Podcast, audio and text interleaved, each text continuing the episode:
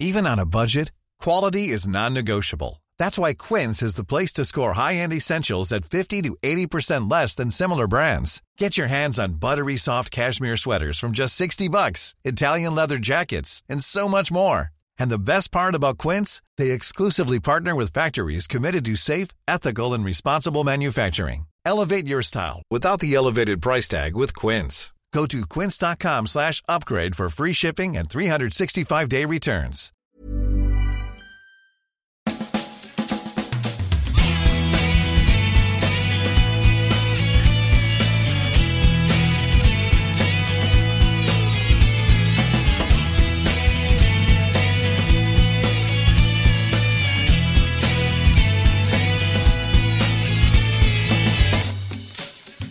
Hello and welcome to another episode of the Arseblog 20 podcast series in which we celebrate 20 years of Arseblog by talking to a guest about a calendar year of the site's existence between 2002 and 2022. This episode brings us to 2011 and my guest to talk about all that went on is Philippe Auclair. Hi Philippe. Hello Andrew. Hello to you. How well do you remember 2011?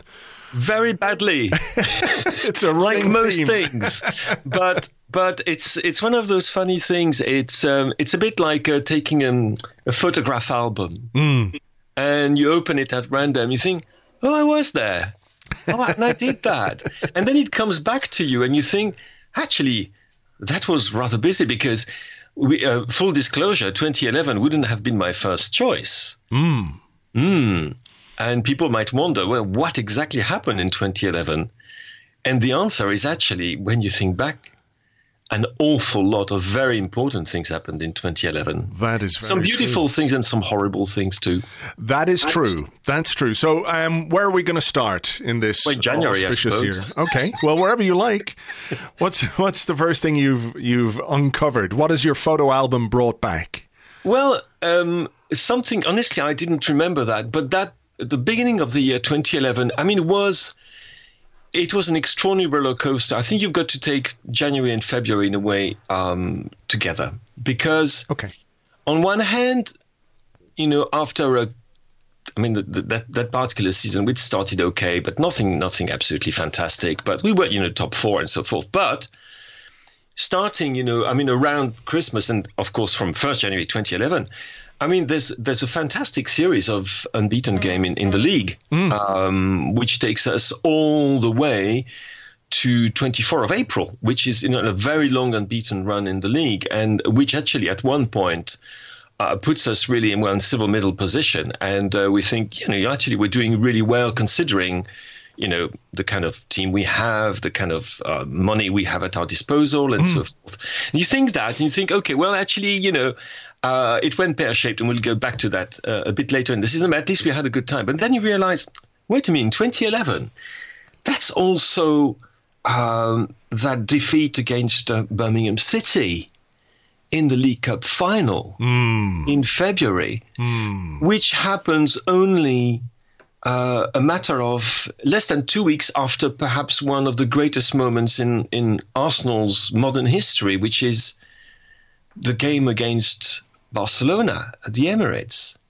So it's it was a very strange, very very strange indeed um, kind of um, kind of year and start to the year. Yeah, because there was it, also it's very odd because some of it you think we were playing beautiful football. Uh, we have this young team. Uh, Andre, you know, one a player that I absolutely love, Andre Arshavin, is showing what he can do. Mm. We're beating some big guys. Uh, we're, we're having some really decent results. We're we're beating Stoke, which is lovely. We're, we're doing all this sort of thing. We're doing what's expected of us, and and we're doing really well in Europe. And at the same time, you've got this. Um, what happen, what's happening in the League Cup, which is I mean, there should be alarm bells because I don't know if you remember that, but we lost the um, first leg of the semi against Ipswich. That's right, and I, I do. Nicklas Bendtner scored some goals in the, or scored a good in goal return, in the in, in the, the return, return leg. leg, Yeah, yeah. And and then the final, Mm. and and I, which I remember very well. Um, I, I was there at Wembley, and it was a horrible day. It has to be said, it was one of the most horrible days that I've lived through, as because you thought, oh, at, at last we're going to win win a League Cup. That would be nice. Yeah, the trophy drought, which was yes. six, seven years in, and it was a thing at that point. People were talking about the trophy drought and how long it had been since Arsenal won a trophy. And, and you looked at that final, and with all due respect to Birmingham, you you expect Arsenal to win, even if I think just before in that win over Stoke we lost Cesc Fabregas to an injury, which was yeah. not ideal. No, um, but still, um, had the squad, had the team, and to be honest, um, when Robin um, scored the equaliser at Wembley, you really thought that was that. You know, that mm. was you know we, would we'd go on and, and win the game, and, and that was not the case. And there's this horrible goal, Ugh. 89th minute. Ugh. I mean, a very bad mistake, yeah. defensive mistake, and Obafemi Martins it is. My goodness, and of course Van Persie got injured in the in the yeah, he, uh, in the game injured. as well. Yeah, so you know we lost. Yeah, I mean, it was an extraordinary build up to that game as well because it wasn't long since the the the ridiculous, and there's only one way of of categorizing this game. Um, the ridiculous four four draw with Newcastle when we were 4 0 up after 26 minutes. It was We played unbelievable football and scored some brilliant goals. We were 4 0 up um, at halftime. Abu Diaby was sent off. I think it was something that involved Joey Barton. I mean, it's not much of a stretch to, to, to, to, think that he might have been a pest uh, of some description. Yeah. And then the ridiculousness of, of conceding two penalties and the late, late equaliser to yeah, Cheick Yeah, which was a goal that, you know, he, well, I mean, the late Cheick Tioté, um, mm. probably the, the greatest goal of his career. Sure. Imagine. And certainly in those circumstances, as it was absolutely the only time that a, a team has ever squandered a four goal advantage in the history of the Premier League, I believe. But um, so, yeah, we set records that year. Um, yeah, I mean, and uh, it, the, the topsy turvy nature of that, and you think, look at this, you know, you're losing, or you're losing. Well, you feel like losing. You have this incredible game against Newcastle, um, the four-all draw. Mm. You've got um, the defeat uh, uh, uh against uh, Birmingham City mm. uh, in the League Cup final, and sandwich in between that, you've got one of the all-time great Arsenal performances. It's true the the two one um, win over Barcelona at the Emirates Stadium, the the sixteenth of Feb, iconic. Yeah. Andre Arshavin winner. I mean, uh, Barcelona were uh, were ahead in that game, and this was David know, a, Villa. Yeah, yeah, a very very good Barcelona side. Um, yeah, and and uh, we used to talk about iconic. It's also that, that amazing shot of Wojciech Szczesny uh, celebrating uh, yeah, Arshavin's goal on his knees. Ah, that was beautiful. Pumping and honestly, it was it was one of the most. I think I, I, was there that, that night. I was actually commentating that game, and um, I'm afraid I lost a little bit of my of my gravitas and, your and impartiality. and uh, and uh, complete objectivity when uh, when Andre scored that goal passed by Nasri if I'm not mistaken. Yeah what a break it was. And I mean what a how, break it was how, yeah. how could anyone uh, of an Arsenal disposition not celebrate that goal, even if they are supposed to be impartial and objective in a commentary position or whatever it was. When Andre Arshavin runs off celebrating a goal, pulls up his shirt to show a t shirt of Andre Arshavin. I mean, there's just something so unbelievably Andre Arshavin about that. With Nicklas Bendtner beside him, it's it's it's amazing. and we mustn't forget as well the amazing goal that Robin scored just before that. Yes, at, at, uh, at the near post. I mean, it's just he whacked the ball so hard, and the the keeper was probably at fault a little bit. I don't care. It, it was hit hard and true and it's this moment as well. I think it was one of those rare moments of communion between the um, the crowd at the stadium and and this particular team, which was really putting the fans through the wrangler mm. more often than not. And that particular night, you felt that your faith was being rewarded, that it was all worth it. If we can live moments like that and share them with the players, this is all worth it, really.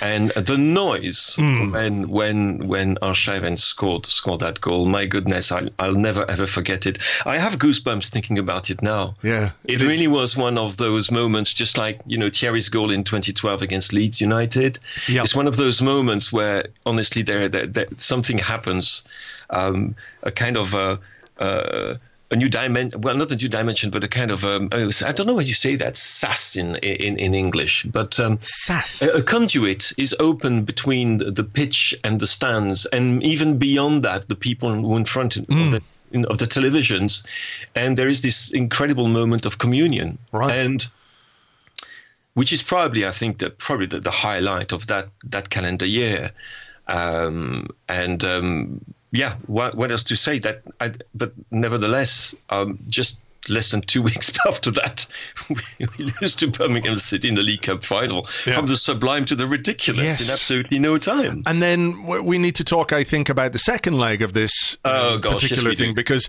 look, uh, I still haven't forgot, forgotten and forgiven. No, well, this was the Robin van Persie sending off after 56 minutes by Massimo Busacca, the oh, Swiss you, referee. You remember the name very well, uh, clearly. uh, and at that point, the game I think was one-one.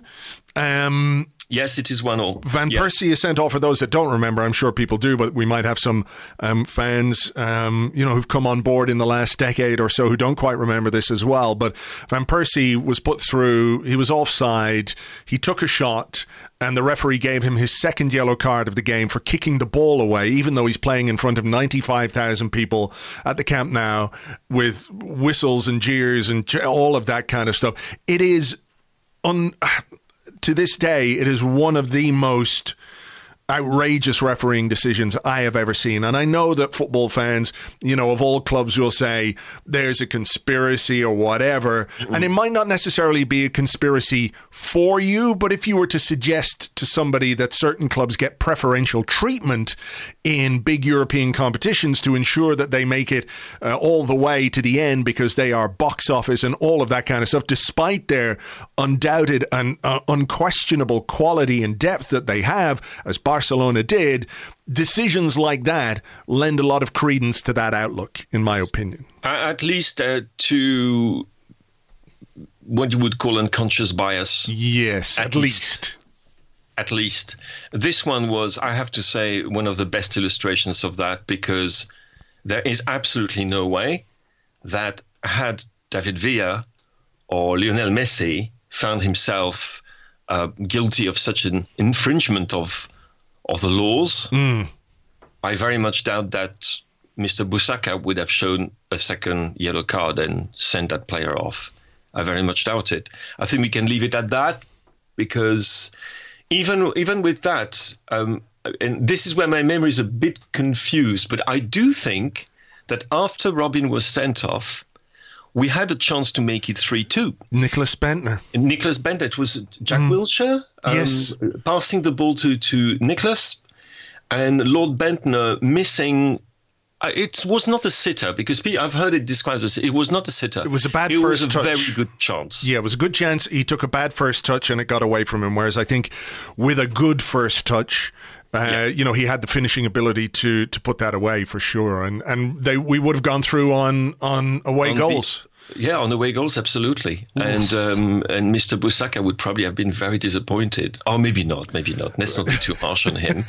um, but I mean, this two, yeah, this two-legged um, uh, encounter against Barcelona was uh, was absolutely absolutely crazy. But so much in that that season was was crazy because uh, the return game uh, was on the 8th of March. I'm checking. You know, I'm mm. full disclosure. I have a schedule of the because there's no way I could remember all these things. Of course, of course not. Of course not. And um, we also had, uh, yeah, I mean, not very, because we had the four four against Newcastle.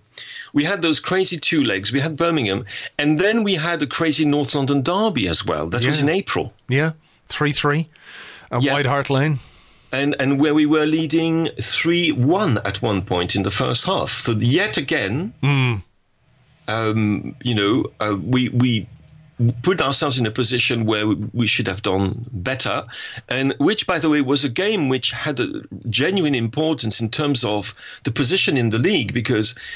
Coming back to that, in the league, at least we were consistent. They, they, you know, we were beating the teams we were supposed to beat. A few draws along the way, but but Arsenal uh, was in second position from the 23rd to the 32nd round that season. The 30, 32nd. It's crazy. When you look now, we had two wins from our last 11 games in the Premier League that season, which is ridiculous. I mean, we had a, a number of draws, um, but we were beaten by Aston Villa, we were beaten by Stoke, we were beaten by Bolton.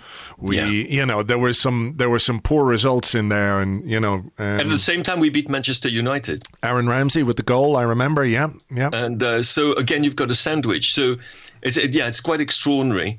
Um, we win at Blackpool, a, a game, by the way, which might be remembered for. Do, would you do you know what what it should be remembered for? Jens Lehmann.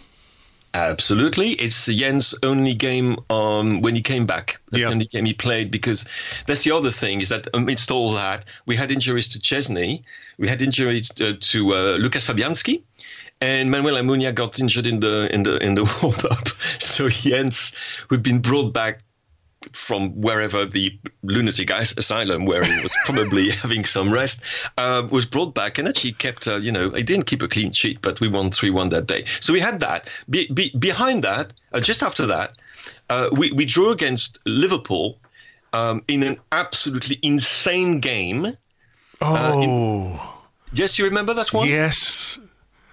Which was Oh nil my nil God. in the 98th minute I mean, finished one all Philippe, we're going over a lot of stuff that feels like only Arsenal could ever do it. The four I four know. at I mean, it's like what? how- how many minutes of extra of added time were played? Something like um, almost a quarter of an hour. yeah. and and the two goals were scored from from the penalty spot. it's I mean, this is this is just ridiculous. We had we had uh, gone ahead through Robin van Persie from the penalty spot, mm-hmm. and um, then I, was was it Emmanuel Eboué made a foul, and they got their own penalty, and, And, and there was a lot of there was quite a bit of a there was quite a kerfuffle at the time as well Yeah. because it took a long time to put the ball on the spot. Oh, I mean, it's it's ridiculous. I, I'm just looking back over my Arseblog uh, entry for that particular day, and the opening is line it? of the opening line of the uh, post says, "There is something wrong with this Arsenal team, very wrong." Which I think I think know, it's a line you might have used a few times maybe over so, the years. maybe so. I mean, what a what a crazy uh, game that was. Yeah, and and the thing is that you know, as I said, you know, win Blackpool, draw against Liverpool in that crazy game, have another crazy game at White Hart Lane, then manage to lose against Bolton. And then suddenly, the team that is second in the league, as you said, with this, you know, it seems incapable of, of winning against anybody, um, apart from Manchester United, of course, because it would have to be a victory like that, uh, which also makes absolutely no sense. And we finish with uh, taking one point out of nine. And because of that, what happens? Well, we finished in fourth place, which means we have to play the preliminary round of uh, the Champions League for the following season. Yes. But honestly, but also, uh, you know, there, there is another thing which is very important at the end of this of this particular season, uh, which is what happens on 11 April. Mm-hmm. And uh, on 11 April, uh, we learn that somebody called Stan Kroenke has bought uh, the, the shares uh, owned by Danny Fiszman and Lady Nina Bracewell Smith. So uh, a, a quiet year in the history of, of the club, you know. And here I was before we talked, thinking, oh, you know, 2011, mm, what was it? Yeah. So this is when Stan arrives and takes control of uh, of the club as well. So he he'd, al- he already had 29% at that point, and when Danny Fiszman and, and Nina Bracewell Smith uh, sold, uh, his his shareholding was boosted to 63%. So that made him the majority shareholder by some distance. And there was, without going over the nuts and bolts of it again, there was a lot of toing and froing, I think, in the background about you know what was going to happen because Yeah. um, Danny Fiszman wasn't well. And I think there was uh, an element of that to the decision uh, in order to, to sell to Stan Kroenke because the option was um, Alisher Usmanov, which I think there was great opposition to uh, Yeah. at board level. And yeah, I mean, it's a, it's a momentous uh, moment in the history of the club because ultimately Kroenke ended up buying 100% of it, but it it sort of solidified, uh, as I've talked about in, in an earlier episode, it, it really solidified this Cold War at board level, at ownership level, even um, between Kroenke and Usmanov, which would go on for years and years and years to nobody's benefit other than those two uh, gentlemen. You know, they saw their shareholdings increase in value massively. Um, Usmanov, when he did sell in the end, made a very tidy profit on the shares that he had uh, purchased previously. So the beneficiary of that stalemate at ownership level was KSE, Stan Kroenke, and, and Alisher Usmanov, and it was to the detriment of the club and the way that the club was run. Indeed, and um, and and also it's the moment when, and it, which is also very important when um, the little people of Arsenal, um, the little shareholders, and there were a number of them. Mm. It was not just a few people; there were hundreds, perhaps thousands of them. Realized that that's it. At They're some, going to have to sell. They, they, have point, absolutely yeah. no choice. They're going to, and for these people, it was extraordinarily important. This link with the club, the um, they genuinely owned part of it, but no, no, no. Mm. Um, as soon as he had reached that um, threshold in terms of own, ownership of the of the shareholding, um, he had to bid to buy up all the remaining shares, and so he did, and well, forced yeah. people to to sell off, and and we are leading us to where we are now, and um, yeah. yeah. so. Um, it was a, a momentous, um, a momentous month, month of April. Um, yeah, we should move to the summer, I guess, because it was a fairly fucking momentous summer as well. Yeah, it was another quiet summer. Yeah, yes. yeah. I mean, I this. Looking at the list of transfers, I thought, hello, did we actually do this? All of these things? I mean, which obviously starts with selling players because that's what we were, you know, we were that was our specialty. I mean, mm. we managed to hang on to Robin for another year, um, but that's the departure of Cesc, which exact not exactly. Uh, well, it wasn't unexpected. No. Sorry. It wasn't unexpected. No, it wasn't a surprise. It wasn't a surprise. That's the departure of Samir Nasri to Manchester City. Well, that wasn't a surprise either, given the way that was uh, playing out all summer long, because it wasn't just Manchester City. It was. It looked like for a very long time that it was going to be Manchester United, and there were told mm. uh, there were stories, and I think very credible stories about meetings between Samir Nasri and Alex Ferguson, and all of that kind of stuff. That was playing out in the background as well. Um, yeah. You know, and I mean, do you remember Arsene's quote about? I think it could have been on the preseason tour, and he said about Nasri and Fabregas, um, and I think in particular Fabregas. But the idea that if if I'm paraphrasing, but how can you be taken seriously if you sell these two players? Like, how can your ambition be? Uh, I can't remember yeah. the exact the, the, exact quote, but I don't know whether that was to try and pressure the board, whether it was to try and put some emotional pressure on the player. I mean, Fabregas had some years on his contract. Nasri only had one year, so that was informing that particular scenario, and it looked like he was not going to um, sign a new deal. He claimed that Arsenal had failed to offer him a new contract in time, mm. and that was part of why he wanted to go. But that idea that, like, how can you be taken seriously as a football club if you let two talents like this go? How do you view those comments now in in um, quite a bit of hindsight?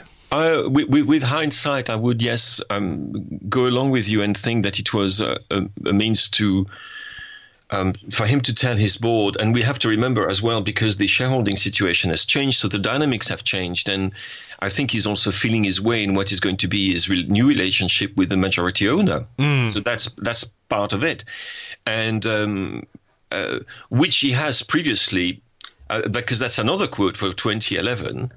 Um, I have worked with Stan Kroenke at board meetings over the past couple of years. I believe he has the best interests of Arsenal at heart. He understands the club's heritage and tradition and our ambition to run the club in a way which prote- protects our long-term future. That's that's mm, uh, you know quite interesting, isn't it? it? It's very interesting. So yes, you can take those comments as as part of the same, you know, uh, almost strategy. At least we want to find out exactly, in French, we would say, uh, with which source we're going to be served and eaten. Yeah. Um, so and yeah, and and I think Arsene was just fed up of losing his best players year and after year after year without being really able to um, to replace them because again that time I think when you did the accounts even given the frenzy, even taking into account the frenzy of, of, of purchases at the very end of the transfer window. More about it in a few seconds. But the um, net result of the uh, summer operations was um, a profit for the club of something like 23 million pounds. Mm. Um, which again uh, is not um, the sign of a club that necessarily wants to compete uh, at the very, very top level, considering who you were up against, which is a Manchester United which still has got Sir Alex Ferguson, uh, uh, a Manchester City which now has got the Abu Dhabi money and is progressing, and Chelsea which is Chelsea, and the Liverpool which is trying to get back to where they thought they should be, and so forth. And you think, hold on a minute, I've just sold, we've just sold two of our best players, as well as Gael Clichy and Emmanuel Eboué, by the way. Yeah and we are not really bringing anybody of that kind of dimension, of that kind of talent, experience, name it, you know. Um, so yes, you have to ask yourself questions, and uh, and we are, if we if we bring ourselves back to the to those times, uh, the questions were actually um, put in very sharp relief by our start to that season, which was catastrophic. I mean, I don't think there's much, there are many other ways. Um, we started with a draw at Newcastle, in which I think Gervinho, for his very first, uh, one of our recruits, uh, was sent off, straight red card. Joey Barton involved again. Ah, oh, what a surprise. uh, we collected a number of yellow cards as well on this occasion. Yeah, because the players we, we brought in, excuse me, to replace, well, not to replace, uh, but en lieu of Cesc, Nasri, Eboué, and Clichy, we brought in Carl Jenkinson. Mm-hmm. Uh, we brought uh, Gervinho yes. from, from Lille. And we brought the Ox, which was our um, star transfer, uh, biggest transfer of, of the, uh, um, the transfer market with uh, for 12 million pounds. And he was 17. Yeah. Yeah. So, and that was that. And then uh, and then we lost at home against uh, Liverpool. I remember that game. Uh, with an own goal by uh, uh, Aaron Ramsey and another red card, this time to uh, to Frimpong for a second uh, yellow card offense. Mm-hmm. And then there is perhaps the nadir of um, certainly of the year, in some ways, in terms of the performance, uh, which is the uh, it hurts to say that, the 8 2 yeah. at Old Trafford, 28 August 2011. Another red card, this the, another new boy, Carl Jenkinson. Uh, when everything that could go wrong did go wrong, mm. with even Robin missing a penalty, which is something that is almost unheard of. Um, and at a time when perhaps you know it would have made it one all, and but this being said, we were so disorganized at the back it, it was a catastrophic uh, performance in which just the, the club, the, the team liquefied, as it, as it had liquefied, you know, in the one sick at Old Trafford um, a few years before that. But this was even worse. Yeah, I mean the when you look at the, the team that day, it was Jenkinson and Armand Traore um, at at fullback that mm-hmm. day. Traore, who was then sold the day later to Queens Park Rangers, I think it was, and you know he he went through that game like a man who knew he was not going to play for the club again. Um, you know, Djourou was in centre centre back. Djourou and Koscielny at centre back, and you had yeah. Ramsey, Arshavin, and Coquelin in midfield, Van Persie and Walcott. But the bench was Ignasi Miquel, seventeen year old Oxlade Chamberlain, uh, Henry Lansbury, uh, Ozyakup. Uh, Chamakh and, and Gilles Sunu. Um, so the, oh. the, the lack of depth was you know, clearly what what um, brought about that 8-2 defeat uh, in in many ways. But it's you know you have to look at the summer and you have to wonder did the takeover, did the Kroenke thing, did that inform the summer to such an extent that we were so disorganized, that we managed these situations so, so badly? Like we all knew Fabregas was going to leave. The world and his mother knew that Cesc was going to leave. The Nasri situation, it was obvious to everyone that he yeah. was going to go. And I remember, you know, uh, a lot of people after the Liverpool game when he played and played quite well, going, "Well, look at him! What a great guy he is! He's he's played even though he knows he's going to leave." And it's like, well, he spent the whole summer flirting with other clubs, and we're supposed to be happy now that he just did the bare minimum as a professional footballer. Um, but the, the, to allow the squad to get to the state that it was in, I, I have to believe that there is something about that summer that we're not aware of.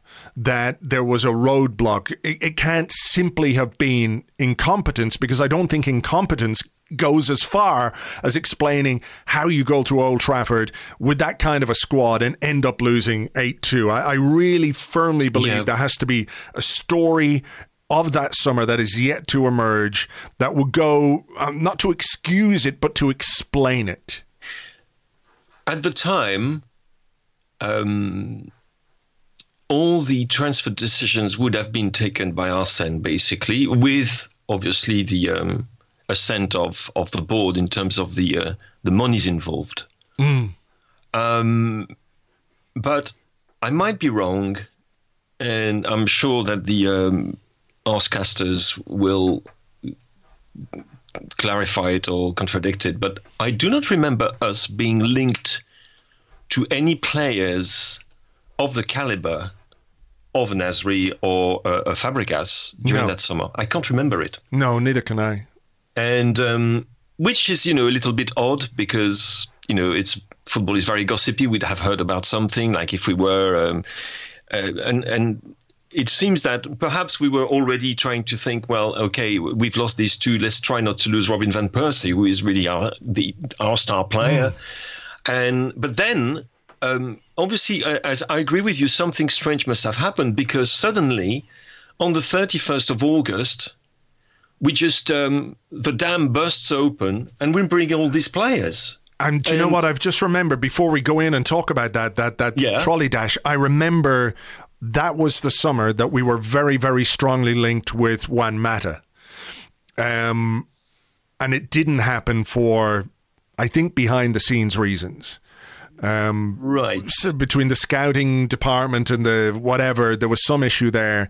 But I remember that was the summer where we were definitely being linked with Juan Mata, which would have been a good signing in the context of the departures that we were expecting, you know, with Fabregas and, and Nasri going, adding Juan Mata to your squad, as hard as it would have been uh, and was to lose Fabregas and, and to a much lesser extent Nasri, adding Mata would have been a decent transfer in that in that summer, but it didn't happen. Mm, I, I, have to say, you, you know, I, I, know I know Juan um, quite well, and um, we have never spoken about that. Um, I mean, when he was, it was quite clear to when when we spoke about it because he wrote his book with me. So mm. when we talked about his coming to England because he was at the time still playing for Valencia. He was part of that. That's right. Yeah, yeah, yeah, And he was part of that magnificent uh, uh, attacking trident that they had at the time. Um, but it was quite clear that it was going to be Chelsea that you know that he would be going to, and that I, it might not. It might have been I mean, he would have been a perfect Wenger player, to be honest. Oh, I agree. Yeah, yeah, yeah. Uh, and um, and at that time, he was certainly one of the most. Um, I mean, I think was loveliest attacking midfielders in Europe, and as he showed actually uh, afterwards with um, with our neighbours and and foes. But anyway, um, mm. let's let's happen. do the trolley dash. Uh, and, and yes, and we said we went to the supermarket and, and we brought back a, a, a very strange. it's a bit like a, you know, like those restaurants on on a Sunday night. You go there and you have those surprise packages, and you you pay five quid, and you might get a couple of croissants, and you might get a beef Wellington. I don't know. You don't know what you're going to get. And what we got, we got uh, Park Chu-young. Remember him? I do. We got Andre Santos. I remember him well. And of course, we got two players who left a, a different kind of um, imprint at Arsenal. Uh, our big fucking German Per Mertesacker yes. and and Mikel Arteta, of course, and uh, Yossi Benayoun as well on on loan. On loan, yes, on loan. And we shouldn't forget as well that uh, Hector Bellerin joined us that summer, but it, that is to uh, to join the academy. That's yeah, yeah, a little while. And, and Joel Campbell, remember him as well? Joel Campbell, at, at times was looked really, really promising. but spent about four years on loan, and actually that was a, that was another element of that summer which I'd forgotten about. But now that you mention it, uh, immediate flashback. My my photo album. You know, we we spent a long time that summer negotiating the deal for Joel Campbell, and if I remember, there were all kinds of issues with with Dick Law um, being in Costa Rica, and um, as is not uncommon in football, players um, when they're on the verge of a move, there are all kinds of people who pop up out of the, the shadows to say they have some involvement or some representation of a player. And I think it was a it was a complicated situation, but when you consider everything else that was going on, it, it didn't look good for our main transfer guy to be spending that much time on that when there were more pressing issues. You know. Yeah, but um, I think it gave the tone for for that particular season, which was a strange one, and was again a season of, of, of ups and downs, and and the rest of the year was also ups and downs. More, I mean, quite a few downs to start with. Yeah. Um, I mean, a bad defeat in the London, uh, North London derby, uh, which is never a nice thing. Uh, that was that was in October. Was that the three two? Uh, two two one. It was Okay. Two when I think Kyle Walker scored a, a rare goal, as they say. And th- there was a high though, uh, which was that hilarious win at Chelsea. where John Terry fell over. yes. That was that one. Yeah. It was not the best of times for John Terry because you might remember that it was very shortly after the uh, fracas about his uh, exchanges uh, with Anton Ferdinand. Mm. Mm-hmm. Mm-hmm. And uh, it was a very satisfying win, if a completely crazy one, it must be said, um, uh, with Robin scoring a Andre, hat trick that day. Andre Yeah, Santos scored a goal. He'd he'd um what's the phrase? He'd endured a torrid time in the first half, the Brazilian, and he spanked in a goal quite early in the second half, and and it was just an incredible win. Um, you know the Van Persie goal. There was also the one when Theo Walcott in you know one of the most archetypal Theo moments ever was running through, fell over. Everyone stopped because they thought, well, what's he fallen over for? Has he dived? Is the ref going to give a free kick? And quick thinking, Theo got up, took a touch, and spanked it beyond Petr Cech. It was an amazing game. I remember the the the the emotions I had after that game. But I I I'd just like to go back um, before we finish here, just to talk a little bit about that two players, the two players um, that came in that trolley dash.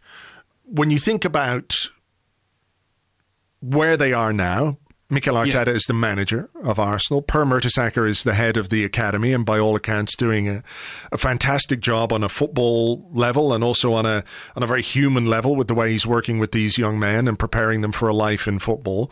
And these guys came at a time when when Arsenal were like we, we you know you go to Old Trafford and get beaten eight two and you lose two of your best players you're in you're in a terrible state there's no Yeah. two ways about it Arsenal were in a really terrible state and I think pound for pound when it comes to you know talent and um, footballing ability and all that kind of stuff we have had better and more important players than Per Mertesacker and Mikel Arteta down the years. And I don't say this in any way to be critical of them, but I think in our modern history anyway, their impact, their professionalism, their quality, they were good players, went a long way Yeah. to stabilizing the ship. And look, we never got back to where we wanted to go, but I think they they they righted the ship in a way and allowed us to sort of chug along for a little bit and then make some incremental improvements, which ultimately led to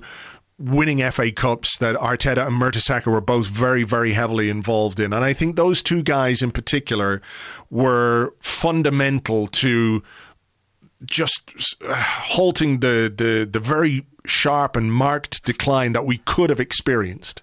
and also um, re-energizing uh, the moral fulcrum of the club. Mm. Uh, Per Mertesacker is, by all accounts, and you know the few dealings I've had with him, one of the most um, likable um, smartest people I've ever met in football. Um, and Mikel Arteta is not very far behind that. But Per is a very, very, very special man as well, and a perfect mentor, by the way, which explains the, perhaps a lot of the success he's having with with our youngsters. Yeah, and um, also both of them wonderful professionals. Um, so yes, I quite agree with you, and, and I'm a little bit not angry, but um, uh, I with myself for not thinking of that before uh, in those terms. That it is quite remarkable that though spurred by a sense of desperation after an absolutely awful result, which probably meant that deals which might have been thought of, but perhaps for another transfer window were accelerated and these guys arrived. Yeah. It might very well be what it had been because you don't just, you, you can't in three days uh, decide, oh, you know what, we're going to buy Per Mertesacker and Mikel Arteta. Yeah. it doesn't happen like that. Um, unless you offer an absolutely huge, humongous amount of money, which was not the case because both players taken together cost less than 10, 20 million pounds to bring to to Arsenal, mm. which is you know considering what happened afterwards was a superb investment. So they must have been on the radar uh, for for quite a while, and um, but it is remarkable, and, and that's one thing perhaps that we should realize that Wenger actually was quite good at doing that he was actually a fairly good judge of character and judge of players. There, there were some duds along the way, but generally the players either had the uh, technical ability or they had well, they had technical ability as well, as well as a, a moral dimension and professional dimension, which went beyond that. And um, yes, I agree with you. Maybe looking back in hindsight, this trolley dash was not as mad as it appeared at the time, and as mad as the first results seemed, you know, of the season because it wasn't, it didn't immediately um, go well. I mean, we lost another crazy game at Blackburn. Oh yeah, um, that was um, September. Um, I, I, say crazy because two of the goals scored by Blackburn were scored by Arsenal players, i.e., Alex Song and Laurent Koscielny. Um, so that was a bit crazy. Yeah. And that's again, that's Arsenal. But then afterwards, yes, the ship was, uh, you know, um, got into calmer waters, and then we had a, a, a decent again decent October uh, and, and, November. So that that was cool. We'd gone through the uh, the hard, um, the choppy waters, and and you know things got a little bit better after that. Uh, be it actually uh, in um, in England or, or, or actually in Europe as well, which we shouldn't forget. Yeah, yeah, yeah. Some some good results. A good win over Borussia Dortmund. Yes, that was the, the, big one because that meant League. that we were topping the group mm-hmm. as well uh, to set up another uh, wonderful tie with Barcelona or uh, Bayern Munich. I can't remember who we got actually. One of the two, and we lost. what a surprise! I think that's a safe bet for anybody doing any of these years. Did we play Bayern Munich or Barcelona? That yes, yeah, we, did, we did, we yes, lost. absolutely. I mean, I kind of who did who did we uh, who did we play? who did we play? No, no, no. Actually, you know what? We played Milan. Oh, that was the oh, and we lost. Um, and we lost. And I'm not going to impinge on 2012. Whoever is going to do that with you, but that return leg was yeah. oh my goodness i really thought we were going to do it i really really really really thought 3-0 at halftime anyway let's not um, let's not dwell let's, let's not, not go there okay. but anyway so we know that we finished the, the, the season in, a, in, in decent shape when you think about it mm. um, if i'm looking we were back in the top four which considering that we were 17th after three rounds is, is quite remarkable but we were in the top four for the first time actually uh, um, in uh, in in that season on the 30 on New Year's Eve. Mm. Uh, we beat QPR. Uh, another goal by Robin, of course. Of course. Uh, and, he set a record um, that year, didn't we? We were fourth, and Robin, who um, established a new all-time record for an Arsenal player of number of goals scored in a calendar year.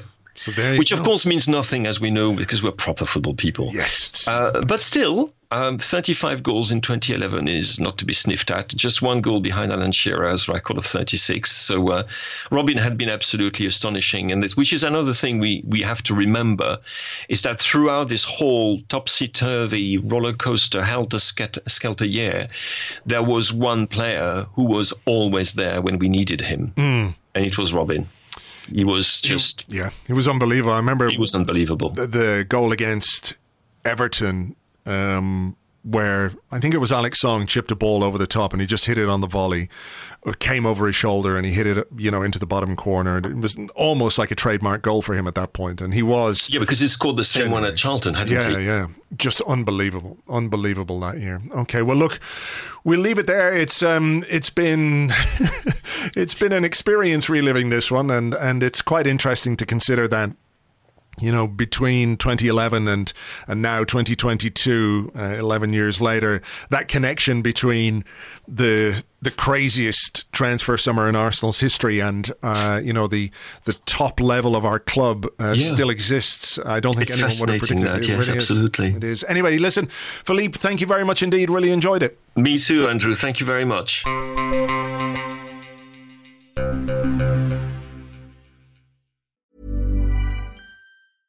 Hey, I'm Ryan Reynolds. At Mint Mobile, we like to do the opposite of what Big Wireless does. They charge you a lot, we charge you a little. So naturally, when they announced they'd be raising their prices due to inflation, we decided to deflate our prices due to not hating you. That's right. We're cutting the price of Mint Unlimited from $30 a month to just $15 a month.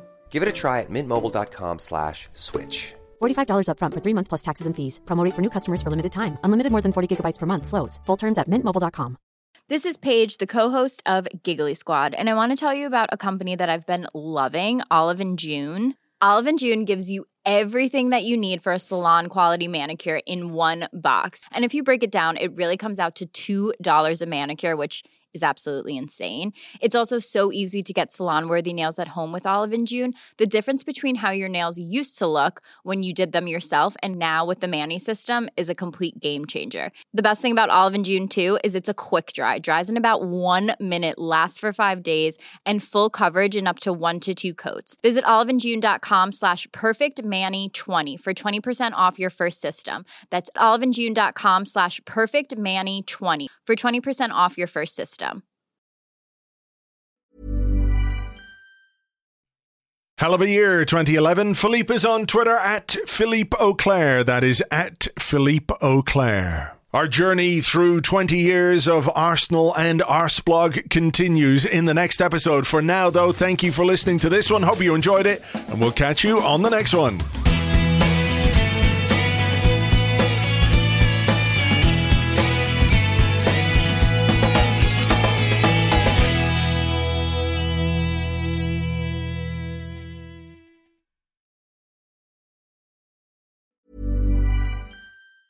Mom deserves the best, and there's no better place to shop for Mother's Day than Whole Foods Market. They're your destination for unbeatable savings, from premium gifts to show-stopping flowers and irresistible desserts. Start by saving 33% with Prime on all body care and candles. Then get a 15-stem bunch of tulips for just $9.99 each with Prime. Round out Mom's menu with festive rosé, irresistible berry chantilly cake, and more special treats. Come celebrate Mother's Day at Whole Foods Market.